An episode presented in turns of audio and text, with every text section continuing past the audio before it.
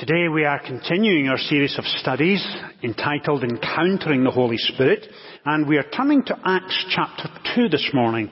So if you have your Bible with you, could you turn to Acts chapter 2 as we're reading verses 1 through 13. I mentioned at the beginning of our service that Christians across the globe today are celebrating Pentecost.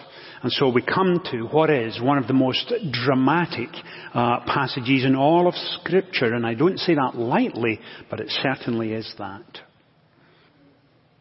When the day of Pentecost came, they were all together in one place, and suddenly a sound like the blowing of a violent wind came from heaven and filled the whole house where they were sitting. They saw what seemed to be tongues of fire that separated and came to rest on each of them. All of them were filled with the Holy Spirit and began to speak in other tongues as the Spirit enabled them. And now they were staying in Jerusalem, God-fearing Jews from every nation under heaven. And when they heard this sound, a crowd came together in bewilderment because each one heard them speaking in his own language. Utterly amazed, they asked, Are not all these men who are speaking Galileans? Then how is it that each of us hears them in his own native language? Parthians, Medes, and Elamites, residents of Mesopotamia, Judea and Cappadocia, Pontus and Asia, Phrygia and Pamphylia, Egypt, and the parts of Libya near Cyrene, visitors from Rome, both Jews and converts to Judaism, Cretans and Arabs. We hear them declaring the wonders of God in our own tongues. Amazed and perplexed, they asked each other, what does this mean? Some, however, made fun of them and said, they've had too much wine. Amen. And we trust that God will bless to us this reading from His Word. As you're aware, we have been steadily working our way through a series of Sunday morning studies on the Holy Spirit. And today, as we come to Pentecost, I mentioned moments ago that this is one of the most exciting, dramatic, unprecedented events in all of history. Not just spiritual history, but all of history. And so this morning as we come to Pentecost, we remember of course its context. The author of the book of Acts is Luke who wrote the Gospels. And when you put Luke and Acts together, that makes Luke the largest single contributor to the New Testament. Now I suspect if you're anything like me, if someone had asked me, I would immediately say, Paul, surely with 12 or 13 epistles, he has written more of the New Testament than anyone else. But in fact, Luke has written more sentences, words, than any other author.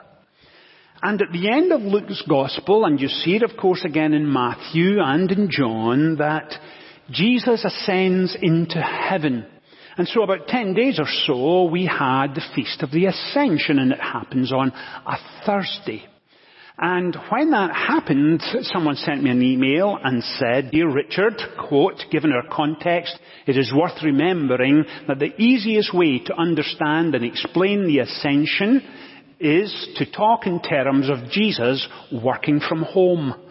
And I thought that was pretty clever. And I thought that's exactly what's happened. After all that he has accomplished with his birth, life, ministry, death at Calvary, his resurrection, he is now returning with his Father to sit at his Father's right hand and reign in glory. And towards the end of John's Gospel, and we noticed it as we were making our way through John's Gospel a couple of months ago, in John chapter 16, Jesus says to his disciples, I must go. And when I go, I will send the Holy Spirit to you. And it's good for you that I go.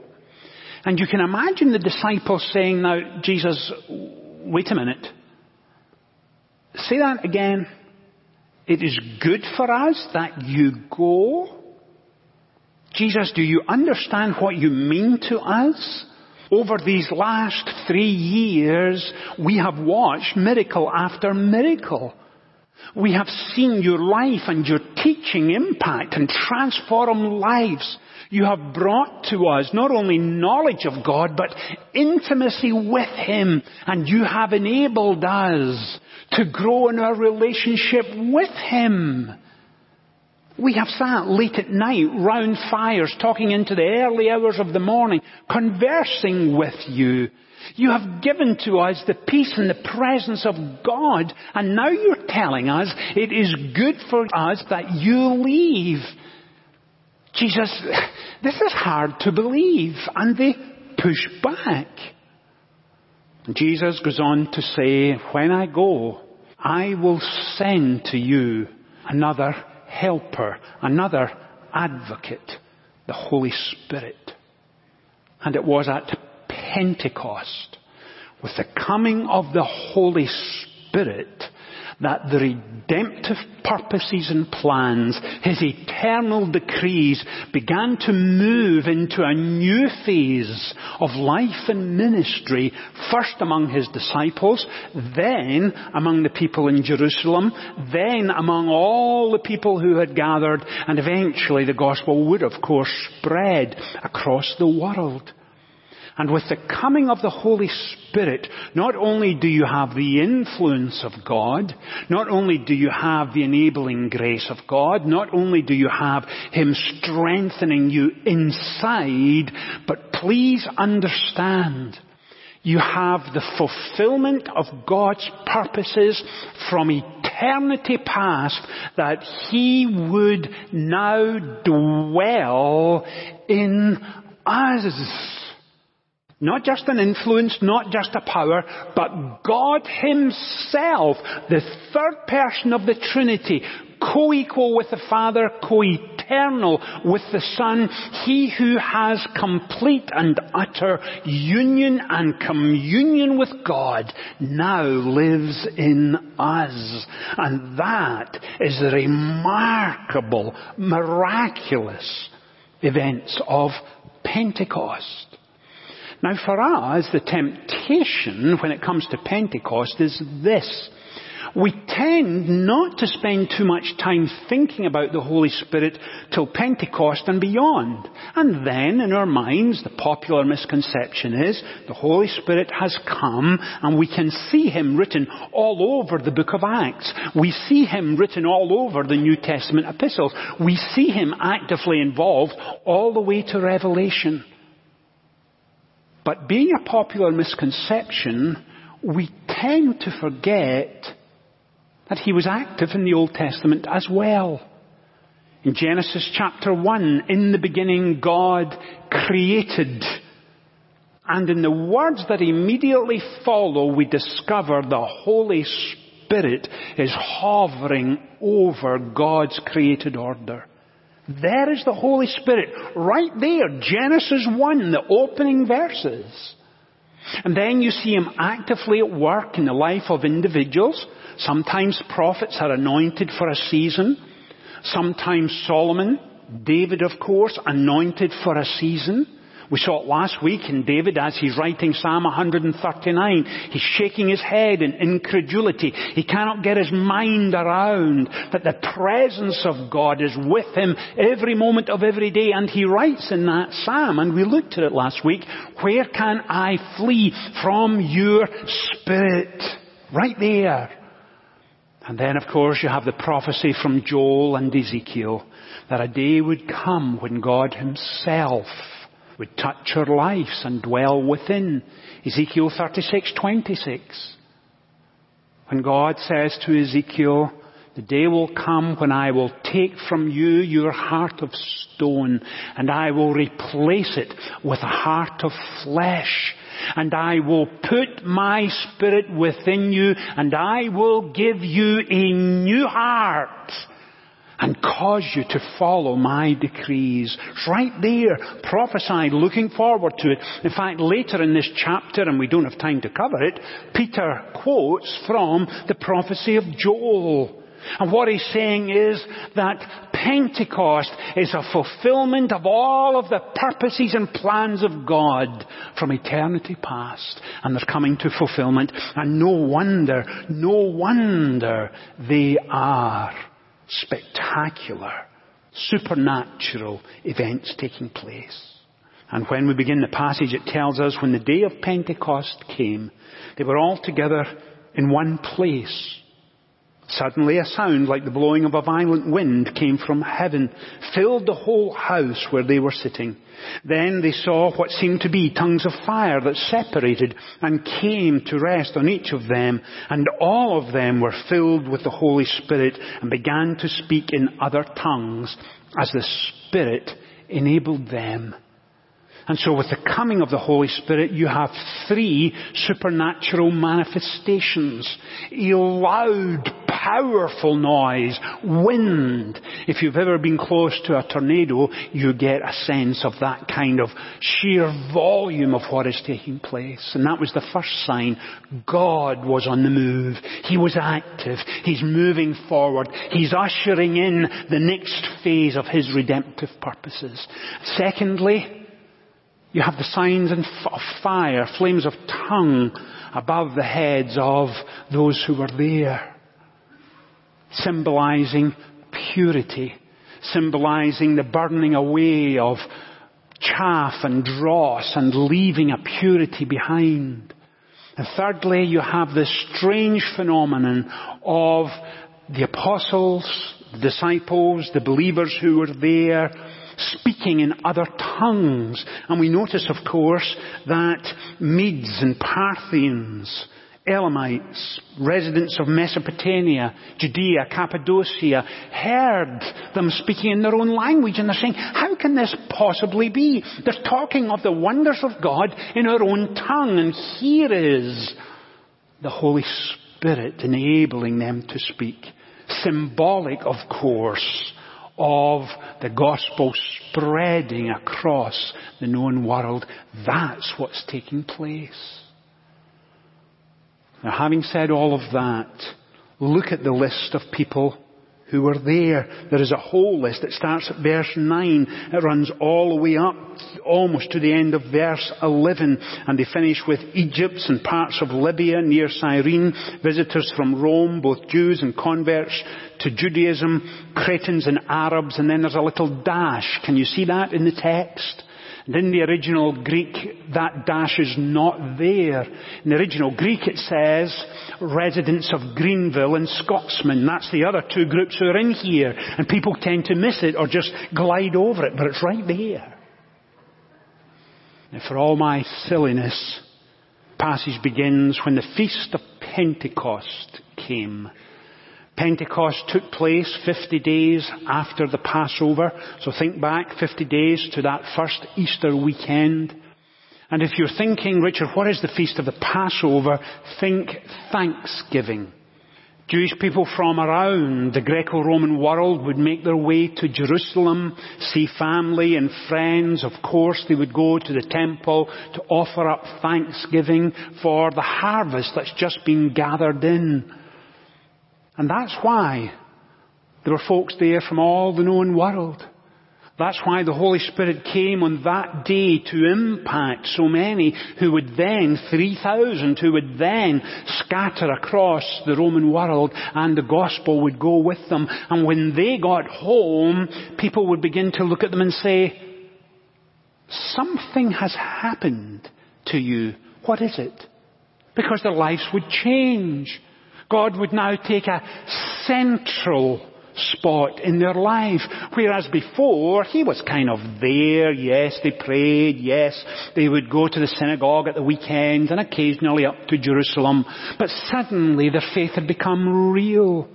Suddenly he was not some distant deity, but a living, real, personal God, because the Holy Spirit was now dwelling within them. He had convicted them of their sins, and of course they had submitted and surrendered their lives to Him. And that creates quite an impact in a person's life, and all of that was taking place. And the other thing that's worth noticing is this, that the Holy Spirit came and dwelt within all of them. Not just the apostles, Not just those who had followed Jesus, that wider band of disciples, but all of them. In other words, here was God fulfilling His promise of the Old Testament and eternity past, not just individuals, not just for a season, not just influencing and leading and guiding their lives, but now physically to dwell within them. Dwell within them. And please understand this. The Holy Spirit did not come in all of His sovereign power in some kind of hesitant, grudging manner. In fact, He came in all of His fullness, gladly, willingly, to engulf the life of others. Towards the end of the New Testament you have 1 John chapter 3 and in chapter 3 John is describing the Christian life and he said, God lavishes upon us His love. Lavishes. He pours it out. That's the symbolism contained in this passage.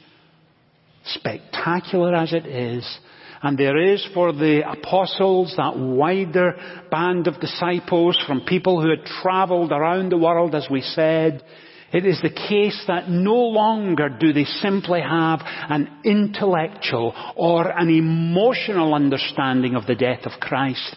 Now they begin to realize the depth of what had taken place. That God in His sovereign love and grace had placed the sin of the world upon His Son, and His Son, as a substitute for our sin, took our sin on Himself, and it is fully accomplished. Salvation has come and been accomplished by Christ at Calvary, and now the application of all that happened takes place at Pentecost as the gospel begins to impact others and of course begins to spread throughout the world. As I begin to wrap up this second point and move into our final phase, please hear this. And we've been saying this on Sundays over the last two and a half or three years to remind ourselves of the significance and value of it. And it's this, that the same moral and supernatural power that brought Christ back from the dead lives in us. Isn't that something? That's the biblical doctrine of union with Christ. It's not simply that He loves you, although He does. It's not simply, as we said moments ago, the Holy Spirit is influencing and leading and guiding, but He dwells within you. The Holy Spirit of God, the third person of the Trinity, He who has complete union and communion with God, now lives within and dwells in the heart of the Christian. That's why when things are going wrong, He gets alongside us and lifts us up. That's why when we sin and give in to its seduction and its deception, He gets along and He encourages us and He picks us up and He enables us to continue to live out our lives. When Peter first met Jesus. And remember, it's Peter who's about to give what is one of the most powerful sermons of all time. When Jesus first met Peter, he looks at Peter and he says to him, You are Simon, but you will be Peter. You are, but you shall be. Because when we respond to the gospel, when we surrender and submit our lives to Him, what we discover is this, not only do we have a living relationship with God, but He now empowers us and He equips us and He dwells within us. That's what's happening. We have a new identity. You are, but you shall be. Now you might be sitting there this morning saying, Richard, okay, I hear what you're saying. I think I knew most of that, but it's good to be reminded. I Have to confess, I didn't so much focus on the Old Testament, but I'm beginning to see all of that. But Richard, this is what I need from you this morning. please explain to me in clear, unambiguous terms how the coming of the Holy Spirit at Pentecost affects my life. Richard, right at the moment, I am struggling with children and grandchildren at home who haven't been to school for the last eight or ten weeks. It's driving us nuts. We just do, oh, we don't know what to do. We're getting on each other's nerves and so it goes. How does the coming of the Holy Spirit at Pentecost help me? How does it help me when my brother-in-law tells me that his business has closed, will never reopen again? How does it help me when a neighbour three doors down has lost her job and she doesn't know what to do? Richard, help me understand what's happening as COVID restrictions are gradually, carefully, prayerfully lifted. Will my children be safe to go back to school in August?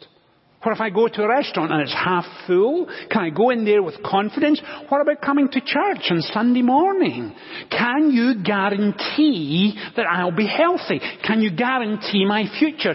Help me understand how the Holy Spirit makes a difference as I seek to live out my faith every day in the midst of a national state of emergency. Please help me with that. And Richard, please don't go off in some tangent on principles of hermeneutics and interpreting biblical uh, text or the theology of theodicy. Talk to me in clear, uncertain terms. Well, let me try. With the coming of the Holy Spirit into a person's life, and I think I've made the point that he now dwells within his children. And because we now have a relationship with Him, that's the key to unlocking how to live out your faith amidst all of the challenges and restrictions of COVID-19. And the key is relationship. For us, sometimes we're tempted to think if I do this and I do that and I do this and I do that, then I can live the Christian life. But the Christian life is not so much about doing, rather it's about being. Now let me explain, if I can simplify it a little. The Christian life is not about do this, do that, do the other. It's not a science experiment, and you'll always get the same result. But it is about a relationship. And no relationships are about a science experiment. Do this, do this, do this, and you get the same result. It's about a relationship. Ask any married couple. Ask any mom and dad about their relationships with their children. It's about a relationship. And it's about a relationship in this sense that when you enter into a relationship, time, effort, investment is crucial if that relationship is ever to go from here to here. Now let me explain. On a Sunday morning, and we have heard it already this morning, if Tom is conducting the orchestra and the choir, if we have musicians playing, CC or others are singing, you know that when they begin to play, when they begin to conduct, when they begin to sing, their mind is not on, wait a minute, if they're playing the piano, where is middle C? And where is F sharp? And what is my bass notes? No because they're able to play because of hundreds of hours of practice and commitment and dedication and they eventually get to the point where their playing is second nature to them. And that's what happens with the coming of the Holy Spirit. What you discover is, not only is He indwelling you, but He enables you. He equips you to walk alongside Him day by day by day. He impresses upon you the need for prayer. He begins to convict you to the point where you understand that spending time in the pages of God's Word equips and enables you. It feeds your soul to live out your faith so you get to the point where you are living the Christian life becomes what? You do the spiritual things naturally and the natural things spiritually. It's second nature. You are a Christian. You don't do Christian, you are being, you are living out your faith, you are being a Christian. That's what's happening. That's where the Holy Spirit helps, encourages, strengthens, equips until it becomes second nature. Now the difficulty of course is because it's relationship and the other difficulty is because sin is always out there trying to deceive you, trying to pull you away, trying to insist that you're nothing will never amount to nothing. And who do you think you are trying to go deeper in your relationship with God through the Holy Spirit? Come on. I know who you are. And please remember this, that every time God speaks to you, He uses your name and Satan calls you by your sin. Ever been there? Satan calls you by your sin, but God calls you by your name.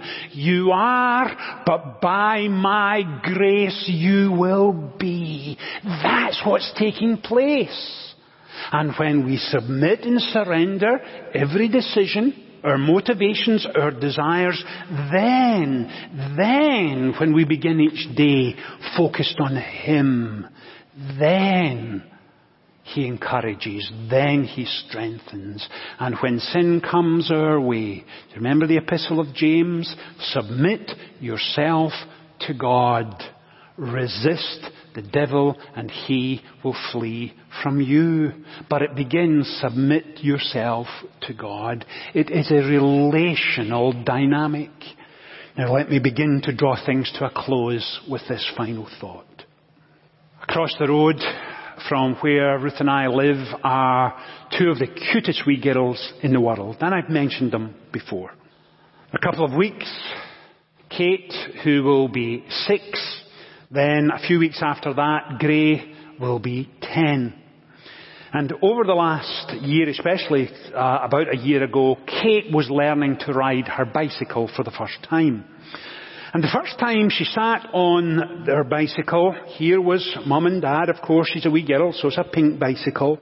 And she sat there, she had training wheels and she would lean forward and hold the handlebars and mom and dad would put one hand behind on the seat and one on the handlebars and walk round a little cul-de-sac and Kate got very excited that at last she was riding her bicycle. And then she learned to be able to steer when dad would take his hand off and she thought by that stage she was the bee's knees. And then of course she moved to pedaling, not just sitting and dad pushing. And so now she was pedaling, holding the handlebars, and learned how to brake. And so there were three things going on at once. And then eventually she wanted to be like her big sister, so off came the training wheels, and mom and dad spent some time helping her with her balance. And then when she got her balance, she was doing what? She could keep her balance, she learned to steer, she learned to brake, she learned to pedal all at once. And within a couple of days I could see her rushing back and forward and where I am in my study I can see outside and I keep turning away thinking she's going to crash. But she was enjoying all of this freedom and all of this spontaneity because it was now second nature to her. She wasn't thinking, oh now this is the brake and this is the pedal and I need to put my foot down. It was coming naturally. Likewise in the Christian faith, the more time you spend with Him, the more time you spend in the pages of His Word, you'll hear His voice. The more you invest time and effort and energy, in other words, the more you invest in that relationship, you will discover how much easier it is to be a Christian because, as we said moments ago, you do the natural things spiritually and the spiritual things naturally. Now in the course of this week, you will inevitably, And whenever someone wants to grow in their faith, whenever you are determined to go deeper, you will find opposition. Do you remember in the passage right at the end, verse 13, when they were talking of the wonders of God in other languages, some said they have had too much wine. It was dismissed. Because it's easier to dismiss something than it is to take it seriously. And when you are ready to grow in your faith, that's when the Holy Spirit will encourage. That's when He will strengthen you. And when you find yourself a little wobbly, He's going to be right there with you, steadying you. When you're going too fast, He's going to remind you to use the brakes. When you come off and you cut your knee, what's going to happen? He's going to stand you up. He's going to draw you back, sit you on His knee. He'll wipe that wound. He'll use a little antiseptic to clean it out and make it healthy again. And then He'll put you back down. He'll dry your tears and He will encourage you. And so when you are thinking, what will I do about those in my family who are unemployed? What will I do about those whose businesses will never restart? What will I do about my children's education? Where is all of this going? You do what? You go back and you climb up onto his knee and you rest there while he says to you, I've got the whole world in my hands and that includes you. And you can rest in me and you can trust me. Do you think I went to Calvary for you and I'm going to give up now? Do you think I'm going to walk away? No. And then when he stands you up, takes you back to the bicycle, and he puts you on again, don't be surprised if he leans over and whispers to your soul, you are, but by my grace you will be. Let's pray together. Father, we come to you on this Pentecost Sunday. We come with a sense of frustration and deep concern about the difficulties we face as a nation. And Father, we know that those difficulties become very real to us in our own families, in our own futures. And Father, whether we are here live at worship this morning or whether we are watching on the streaming service, Father, we ask that you would put your hand upon us, equip us, enable us, strengthen us, and above all things, let us once again sense the presence of your Spirit, enabling and strengthening us. Father, thank you for your grace. In Jesus' name we pray. Amen.